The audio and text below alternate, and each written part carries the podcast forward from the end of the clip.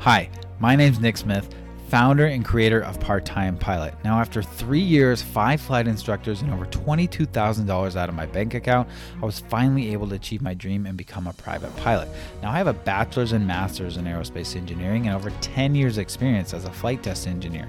So, if it was that difficult for someone like me, no wonder 8 out of 10 student pilots never end up becoming a pilot.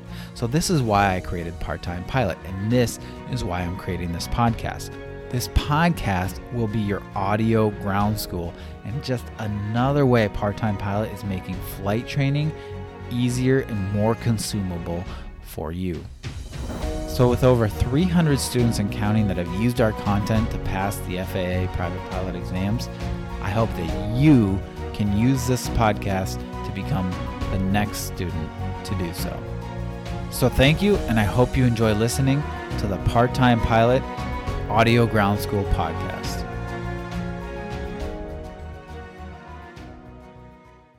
Hey there, welcome into the Audio Ground School podcast. I'm your host, Nick Smith, founder and creator of Part Time Pilot Online Ground Schools. Today is a little bit of a special episode, it's a bonus episode. Now, I didn't plan this bonus episode, but the combination of our listener mail question today, it was a great question, one that I haven't really covered on the podcast, and it takes a bit to answer. So I thought that would be good to use as a topic for this bonus. But also, we have an announcement to make our $1,000 scholarship winner. So we're going to do that first. We're going to announce our next $1,000 scholarship winner, and then we'll get into the listener question and topic, which is all about buying an aircraft. Okay, so for our thousand dollar scholarship, if you're not aware, we do we used to do four one thousand dollar scholarships a year to members of our online ground school only. We now do three $1,000 scholarships to members of our online ground school only. But then we do one, and this is the first year we did it in May, so the next one will be next May, to anyone who is flight training in the US. And that one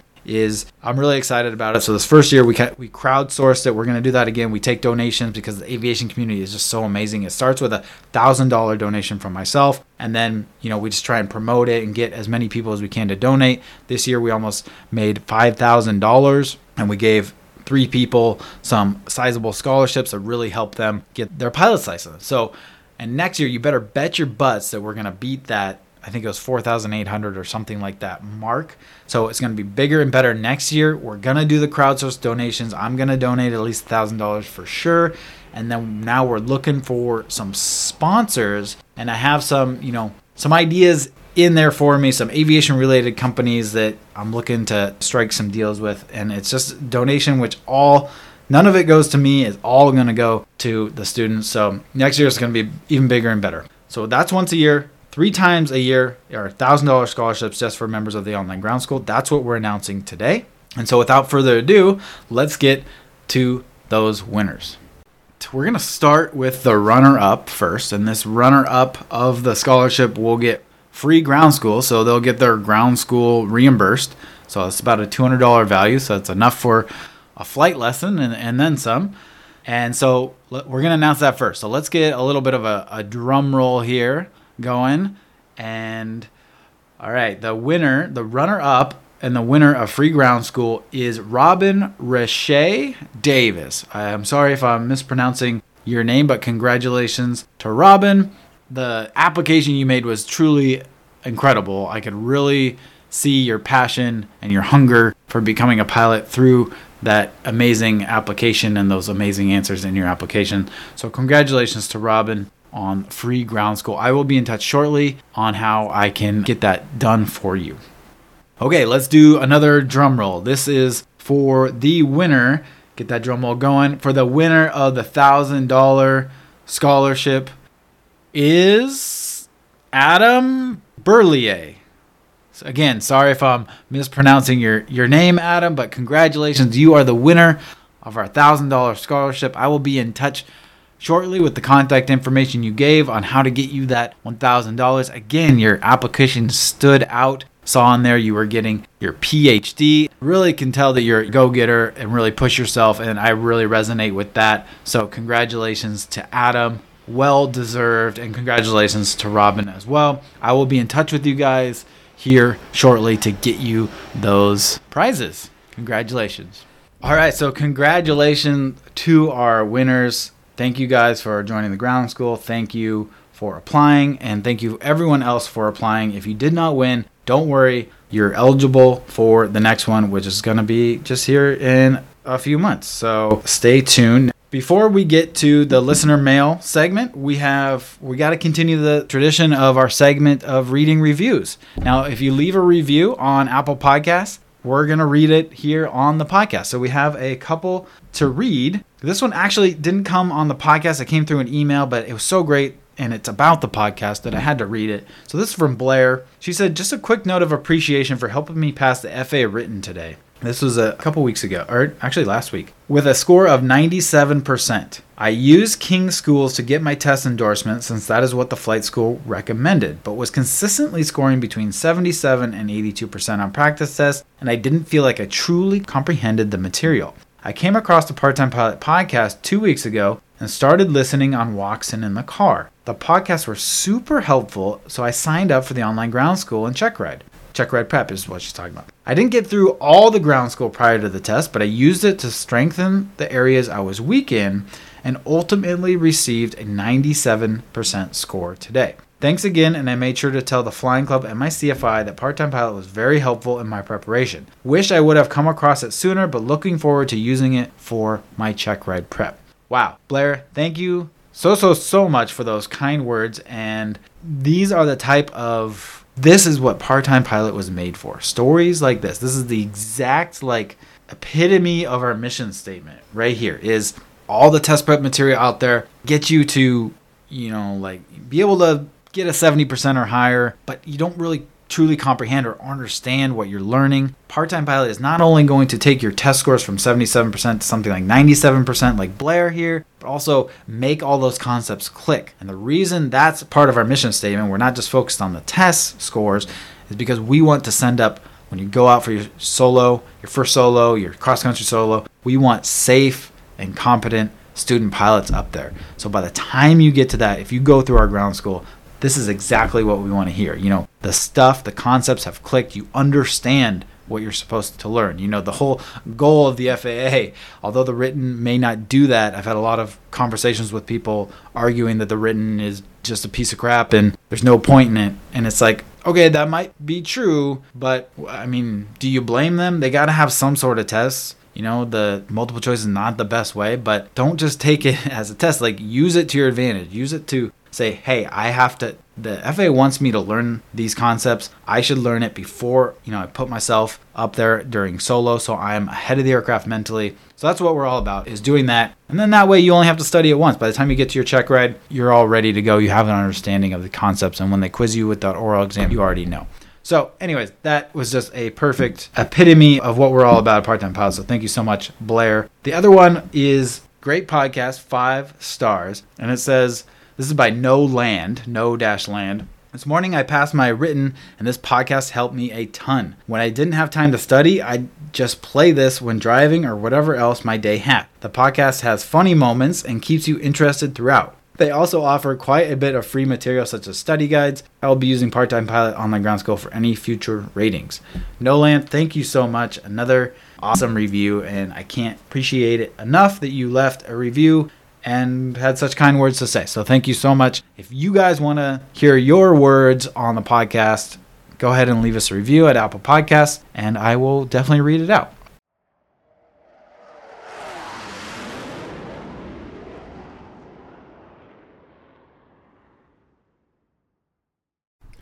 Hey pilots, this is Nick again. Did you guys know that Part Time Pilot now has a private pilot test prep book that you can buy on Amazon? It's a physical book that you can buy on Amazon to help prep for your FAA written exam. So it's like the other test prep books out there, you know, the Jeppesen, ASA, or the Gleam, Glime, however you pronounce it. It's just like those, but I called ours the ultimate private pilot test prep because not only does it give you a synopsis of each subject, like the Cliff Notes, like those other books do, and then it gives you FAA written questions to practice and quiz yourself on to, to prep for the test, but it also goes much, much further, and that's why we call it the Ultimate Private Pilot Test Prep Book. So, for each subject, it also has a QR code so that as you're reading it, if you want more information, you can scan the QR code on your phone or your tablet and it will immediately pull up a YouTube video that you can watch on the subject. There's also QR codes in there for additional downloads, including FAA PDFs, subject area checklists, and more PDFs from us that you can download for free. It also includes a coupon code and QR code where you can go enroll in online practice tests for free and receive the PDF version of the book completely free. All that is with simple, easy to use QR codes inside the book. And then we also,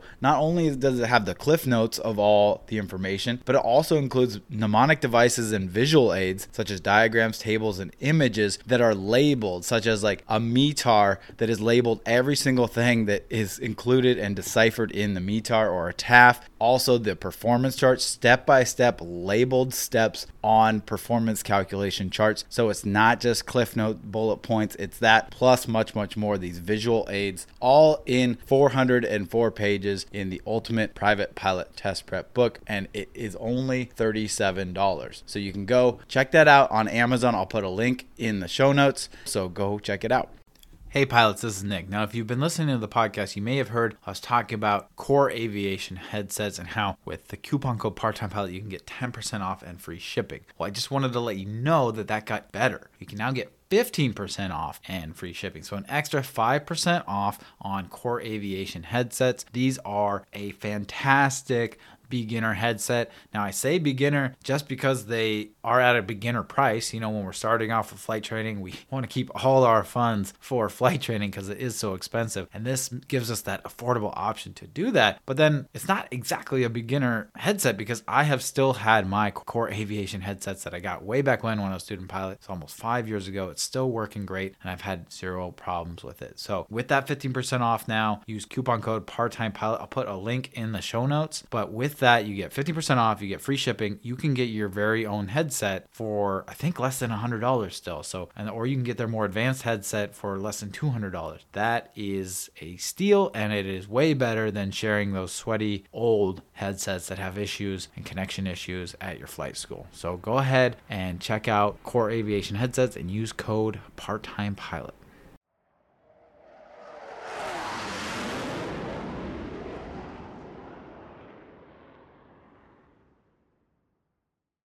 All right, so let's get to the bulk of our bonus episode, which is influenced by a listener question. So, this listener question, you can email us at team at part time pilot, say, hey, I have a question for the podcast. Or you can just ask us a question on our social media, part.time.pilot on Instagram and TikTok, or you can join our Facebook study group and ask the question there. That's where this question came from. They were wondering what is the best aircraft to buy for a beginner student if they want to train in an aircraft. So, this question has a lot of aspects to it. It's like when people ask, How much does flight training cost?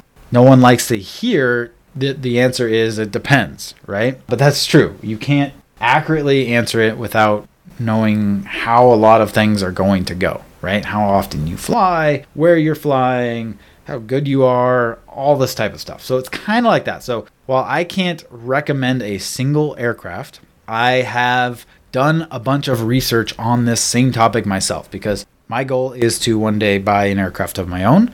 Not sure when that's going to happen, but hopefully soon.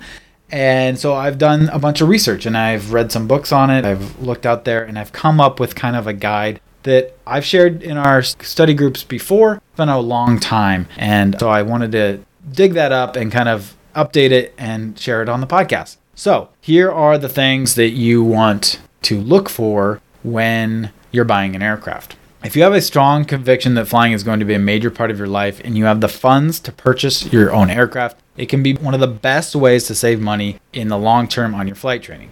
However, there are a lot of things that go into buying, maintaining, and possibly making money back on your investment. So, you want to make sure that you have done your research and you are sure about this investment. Okay, so that's the number one thing I say. Now, so I'm going to break this down into one to five kind of steps to buying an aircraft And the first one is find a dealer or private seller. Search online or find listings in papers and aviation magazines, Facebook groups, and social media like Nextdoor or something like that. Craigslist, those are also good. There's even some aviation specific ones. Look on there and find a dealer or private seller. You know, start making lists. Two, look for good candidates. And now there's a lot that goes into that, so we're going to go into detail. You'll want to consider the overall condition, age, total flight hours, engine condition, reliability, spare parts, and price. The cost of aircraft can vary widely depending on the make, model, and year it was manufactured, as well as the overall condition. Usually, single engine propeller aircraft are generally between 50,000 and 200,000, but this is probably even more since the time I wrote this. You could probably put that up to 250 or 300,000, depending on the aircraft you get. That could that could even be higher, right? I was just in. I was able to go in a brand new Cirrus aircraft, and man, those things are sweet. And this is why I can't just recommend one aircraft. Obviously, if you had like endless money, I'd be like, hey, like, buy buy this aircraft. This is great. But some are going to be more expensive than the other. This one had it had the CAPS system, the Cirrus aircraft parachute system that you know if you're in trouble over water over mountains, you can you can have a, a chance to land softly and not destroy yourself in the aircraft. So that is a huge thing for me because I try and be as safe as possible when I go flying. And so that thing that made me really have to have to think about it. But it comes with a large price tag. So, anyways, that's kind of an aside. Anyway, so they can range a lot, right? 50,000 to 250, 300,000. But don't get completely scared away from high price. Okay? This is just like our conversation about, you know, when you rent an airplane. Sometimes some schools are going to have a high price, but it might come with better aircraft, better instructors, less students, so that you can always schedule that aircraft, right? Whereas opposed if you go for just the cheapest option, the cheapest flight school rental rate might be always booked up, right? You can never reschedule, you can never get on the schedule. You know, they got instructors that are coming and going. Their aircrafts are always under maintenance because they're old and unreliable. So it you get what you pay for. So don't always shy away from higher prices, okay? You got to look at the whole picture, and that's what we're trying to do. So, for example, if you could buy an aircraft for $75,000 that needs $50,000 in repairs in the next 10 years. So if you look at it over 10 years, which is a good kind of exercise to do, instead of looking at just the purchase price, kind of look at a 10 year price for that aircraft. So if you know it has $50,000 in repairs for the next 10 years and it's at risk of corrosion and doesn't have an updated avionics system, for example, so that maybe that's the $50,000 of repairs, that's going to be $125,000. So on the opposite side of that, if you could spend, you know, 110, 120 thousand dollars on a newer aircraft with upgraded avionics and no major risks of major repairs or corrosion in the next 10 years, that might be the better option, right? So you want to look at it the whole picture and kind of build this case for each each aircraft. Be wary of purchasing an aircraft that has known faults or repairs needed. So this is kind of going on with that, you know, if it needs a lot of repairs, it's not 100% that after those repairs are done, it, it's going to be over. Aircrafts always need repairs, so be wary of that. And some of the more expensive repairs you want to look out for are engine overhauls or replacements, structural repairs to the fuselage, wings, or other structural components, avionics upgrades or replacements, and damage from corrosion. Also, be wary of buying an older aircraft and just saying you're going to modernize it by upgrading to a glass cockpit. This is one of the major things, gripes I hear about people who bought their own aircraft. You know, they said, "Oh, I'm just going to buy an older aircraft. I'm going to modernize it. And it's going to be fine." But the modernization can cost the same as what you pay for an old old aircraft. Okay, it can pay anywhere from if you just want to do a glass cockpit upgrade, that can be anywhere from ten to fifty thousand dollars. So again, look at the whole picture. Don't just say, you know, you're gonna flip an aircraft just like that, like you're on some HD TV show.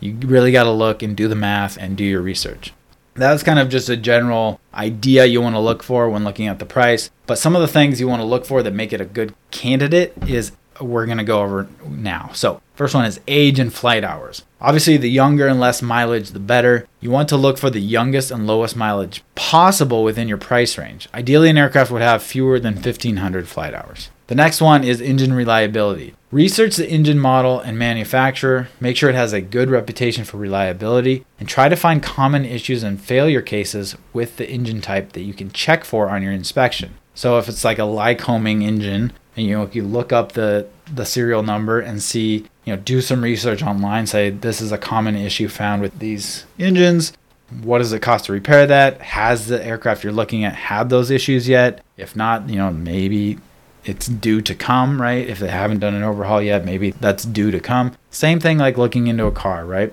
And then you want to check the engine for hours of use, corrosion, damage, and oil levels. You want to check the squawks for the aircraft to see if there's any reoccurring engine issues in the squawks. So the history, maintenance type of history. And then check the oil level. And if you can, check the oil level on consecutive days of use. This is a kind of a hack. Once you get really serious about an aircraft, you know, ask if, you know, obviously you're going to fly with it or, you know, go up with an instructor with it. You definitely got to do that. And then try and see it the next day and start it up again after your flight and or you want to see it after a little bit of use so maybe a few days later and see how much oil it's used right is it an average you know what does the oil look like if it's depleted then you know something's up right it, it could be leaking or there's some sort of an issue and that that's a good kind of hack to be on the lookout for the owner could know what you're doing so they could pour it in. But what you can do is if you go up for a flight, you can check the oil level before and really take note of it. And then when you get back,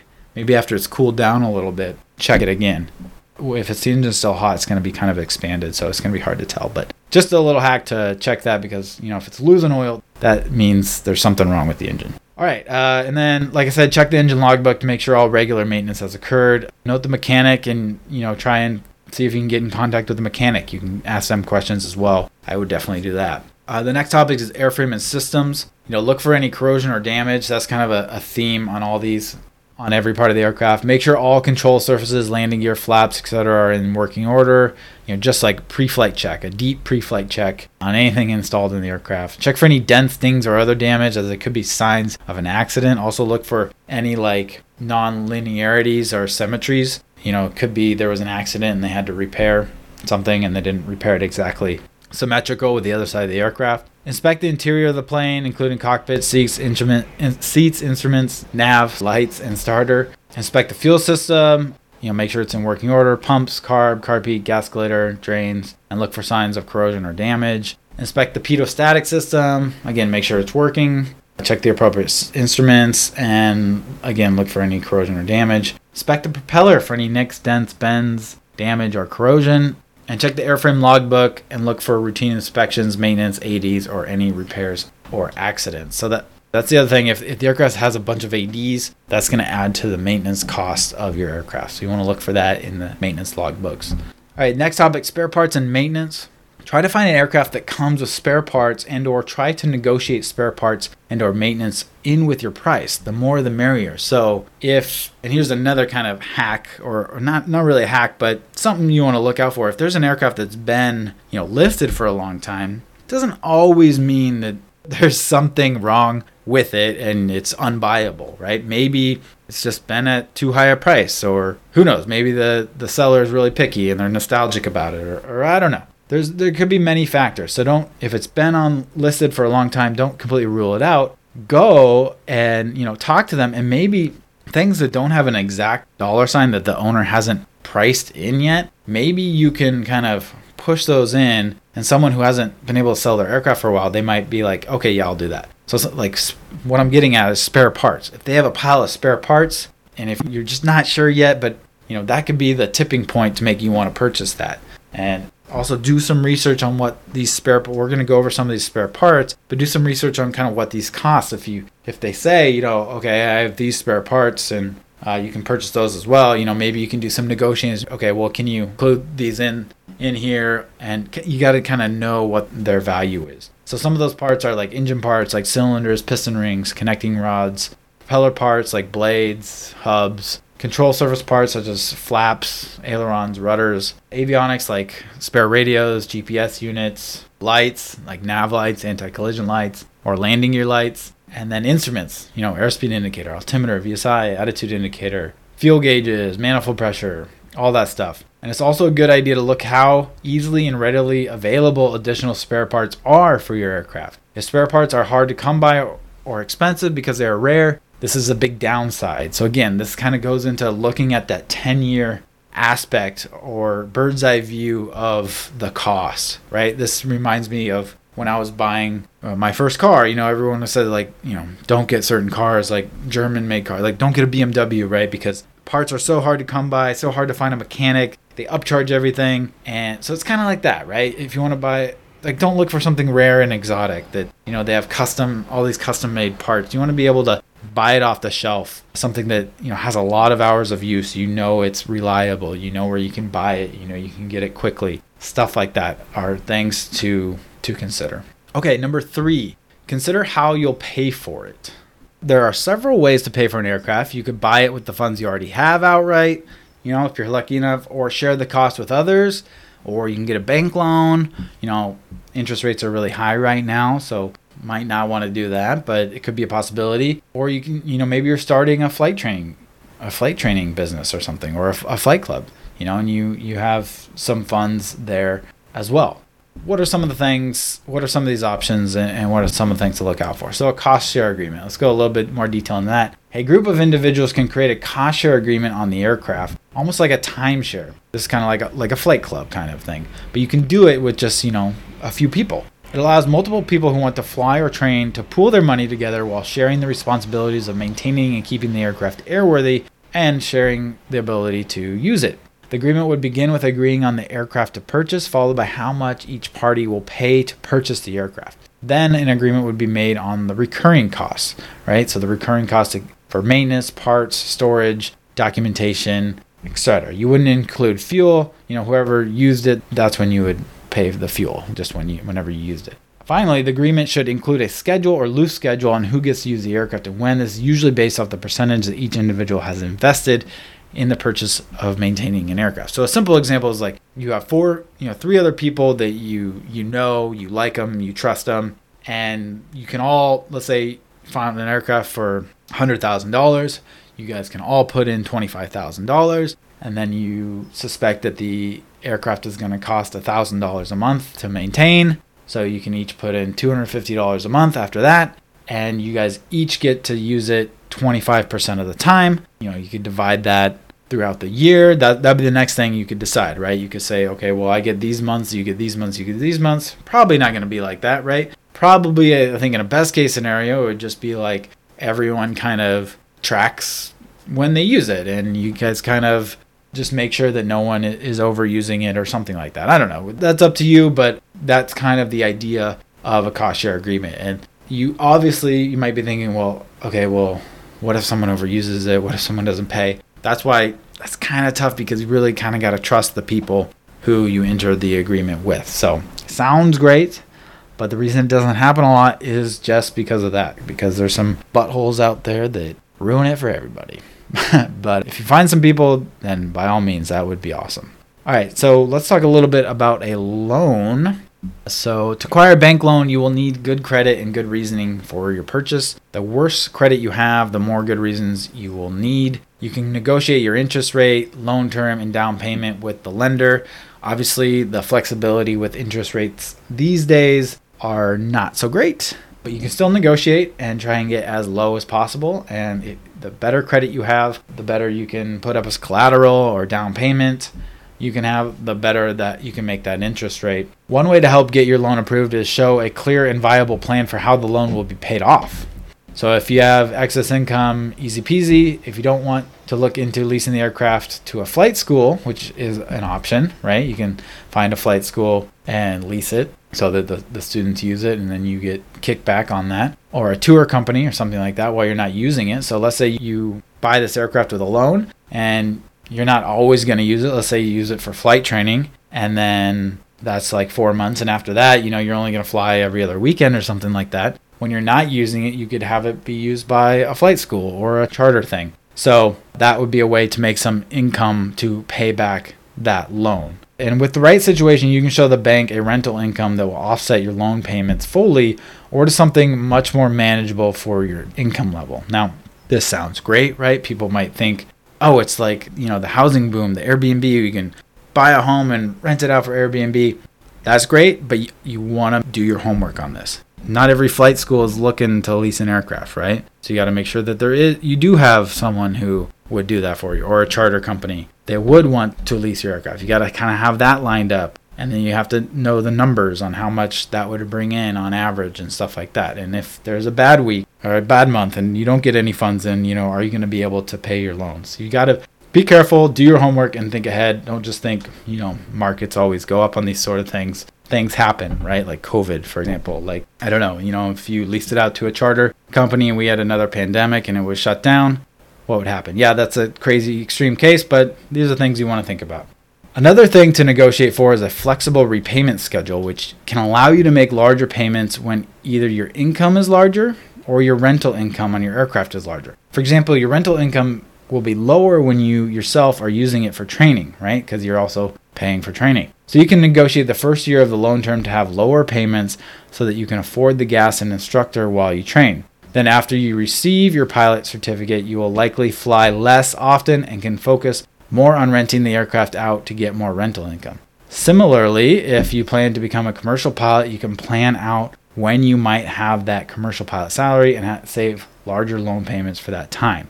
Now, this way, that's kind of the old way of thinking when we had interest rates that were really low, right? Now, interest rates that are high, that means the longer you take to pay it back, the more interest you're going to accrue, the more you're going to pay in the end.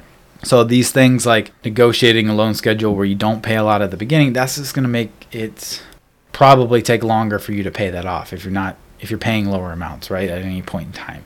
So, another thing to consider is if you think ahead enough, you can rent it out to a flight school before you start your flight training.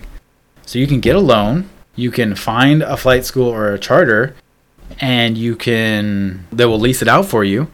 You can lease it out for them to them for a year or something, pay a good chunk of that loan off, and then you can again negotiate just like you were before that loan schedule such that you know for the first year it's going to be high payments so you and the income you're getting for that lease are paying that off. And then the next year after that, maybe it's lower. So while you're flight training, it's lower.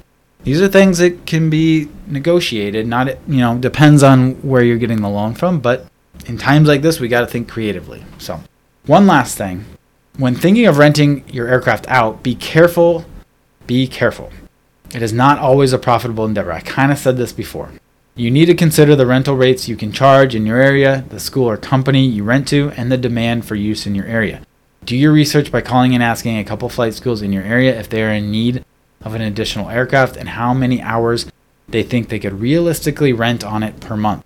Take the amount of realistic hours and multiply it by the rental rate that you receive from the flight school and compare that to the insurance and maintenance costs. For example, if a realistic amount of rental hours is, is 15 a week, for a total of 60 a month and you get $150 per hour from the school renting your aircraft, that is $9,000 in rental aircraft income per month. But make sure to be conservative and think about down months when weather is poor as well. All right, so that was just an example, right? That rental income that you'll get might not be $150 an hour, it might be lower than that.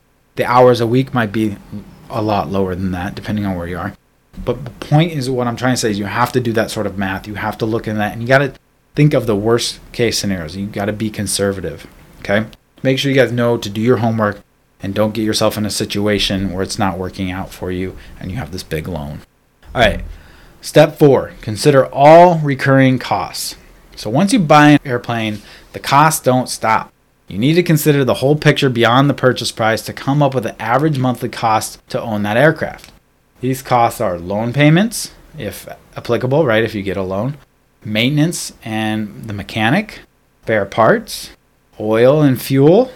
Uh, you might not include fuel for just the owning of the aircraft. That goes into kind of the using of the aircraft. And then insurance.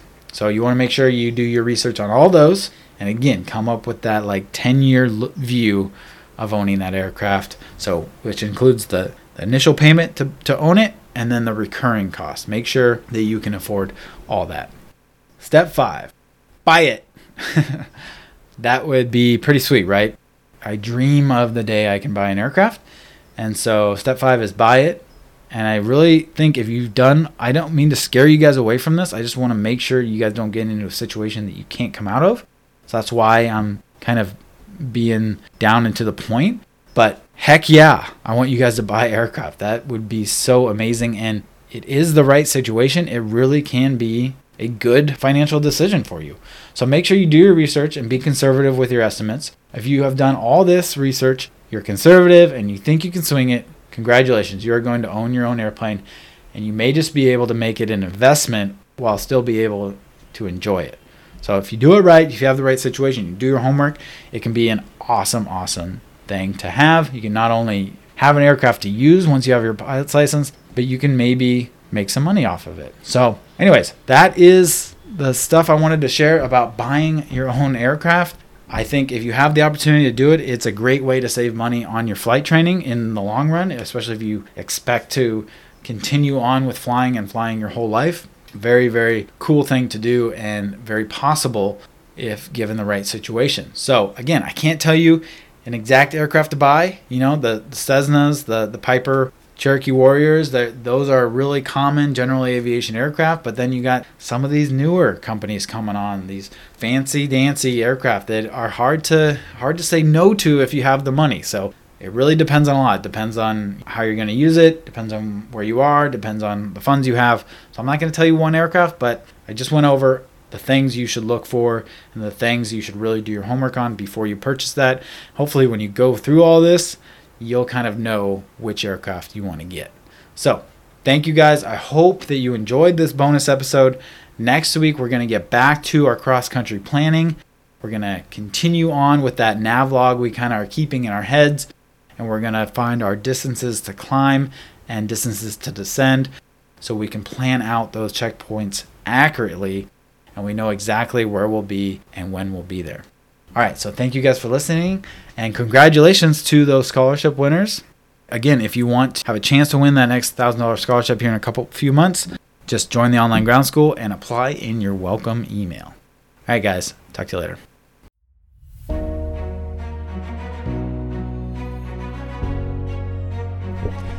Hey guys, it's Nick. I want to take a second to speak directly to the student pilots out there. You might be a student pilot that is, you know, wondering what to do next, how to get started, or maybe you're looking for the right ground training or flight training, or maybe you've already started ground training or flight training and you're stuck, you're in a rut, and you're looking for a change, something to help get you out of that hurdle. From my own experience in flight training, after three years, five instructors, and $22,000 and wanting to quit multiple, multiple times, and then now, after seeing hundreds and hundreds of student pilots through Part Time Pilot, I've realized that the number one thing that makes student pilots fail is that they do not have a good fundamental understanding of the ground training when they get to the more advanced flight lessons. Now, who here has seen Top Gun Maverick? Do you remember in the movie when he says, Don't think, just do? Now, when I heard this, I was like, oh my goodness, this is brilliant because this is exactly what you have to be as a pilot. Now, of course, it's not that we're not thinking, but it's that we understand things like weather, aerodynamics, what our instruments are telling us, what ATC is telling us. We have such a good core fundamental understanding of these things that we don't have to think about them. And when we don't have to think about them, we can instinctively feel and fly the aircraft, look out for dangers, and avoid emergency situations if we do have to think about these things, it's going to put us behind mentally and we're going to be behind the aircraft. And when you're behind the aircraft mentally, bad things happen. And this happens when you don't have a good understanding of the ground school content. So now the first 10 to 15 hours of your flight training can go smooth, even if you don't have a good understanding of ground training, right? You can go up for discovery flight, have a blast. You can go up, learn how to take off, learn how to land. You may be even able to solo for the first time fly a plane for the first time, everything's great and dandy. But once you get into, you know, bad weather flying or flying at heavy, heavily trafficked airports or speaking with ATC for Bravo clearance or cross country flight planning and flying solo on a cross country flight, things get a little more advanced. And when this happens and you don't have a good understanding of the ground school concepts, you're going to hit a wall. You're going to start to get behind the aircraft. And when this happens, if you have a good flight instructor, they're going to stop you and they're going to say, okay, we need to do one on one ground lessons. And now you're going to be paying your flight instructor to not even fly with you, but instead $50, $60, 70 dollars an hour to just teach you the ground school content that you should already know. And at, and the worst part is is you're not flying with them. So the flight training that you gained, the currency, the proficiency that you gained is going to be lost and you're going to have to redo those lessons. what happens to most student pilots is they continuously hit these mental blocks where they get behind the aircraft, they start making mistakes, and then they catch up with the ground knowledge only to have that happen again. And they start to get in this vicious cycle of having to redo trainings and repay for trainings until it gets to the point where them or their family they finally say you know what? This has to stop. We can no longer afford the training costs uh, without any progress you know and they end up quitting now so how do we avoid that? Well here comes part-time pilot. Again i said i went through my own experience of this and i realized that most flight training and ground training is not tailored to the modern day student pilot. When I say modern day student pilot, I should say modern day part time student pilot. Because let's face it, there's a very small percentage of us that can go and dedicate 24 7, 365 to our flight training or not even miss a beat and be able to pay for flight training without working.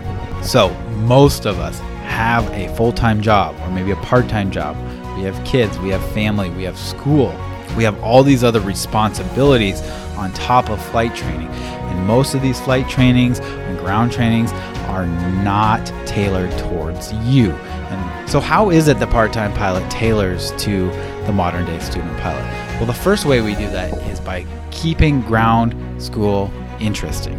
You want to avoid being boring, you want to avoid that burnout. So, how we do that is we present our material in multiple, multiple ways. And you're actually listening to one of them right now. You can consume our content via this podcast and an audio recording. You can do this while you're running, while you're driving in traffic. Again, tailoring to that busy part time student pilot. Or you can read through our written lessons. You know, I like to read, so read, for those of you that like to read, you can read through the lessons. You can see the step by step examples and the procedures that we have. Or you can look through our study guide and see our diagrams and mnemonic devices have that visual cue, those visual cues and aids that help further your understanding. Or you can watch our videos. Or you can take our quizzes and practice tests to reinforce what you just learned. And then finally, you can join us live weekly for our live Q&A and our live lessons so you can see in real time these things taught out and these examples done in real time. And then finally, you can utilize our group community to form study groups, get questions answered 24 7. All of this is tailored for the modern day student pilot to keep ground school interesting, keep it from being boring, keep from having that burnout, and to find ways that you can consume the content throughout your busy schedule. And guess what? It works. We've had over 350 student pilots come through, take and pass their FAA exams without a single student failing. That's right. A single student has yet to tell me that they failed either their FAA written or their FAA check ride. So that is just proof in the pudding right there that our concepts the way we explain things in plain written English and the way we give you multiple ways to consume this content is working. So if this sounds like something you might be interested and you want to come join us, we'd love to have you. Just go to www.parttimepilot.com, click on online ground school, and we'll see you inside the online ground school. Thanks for listening, and I'll see you guys next week.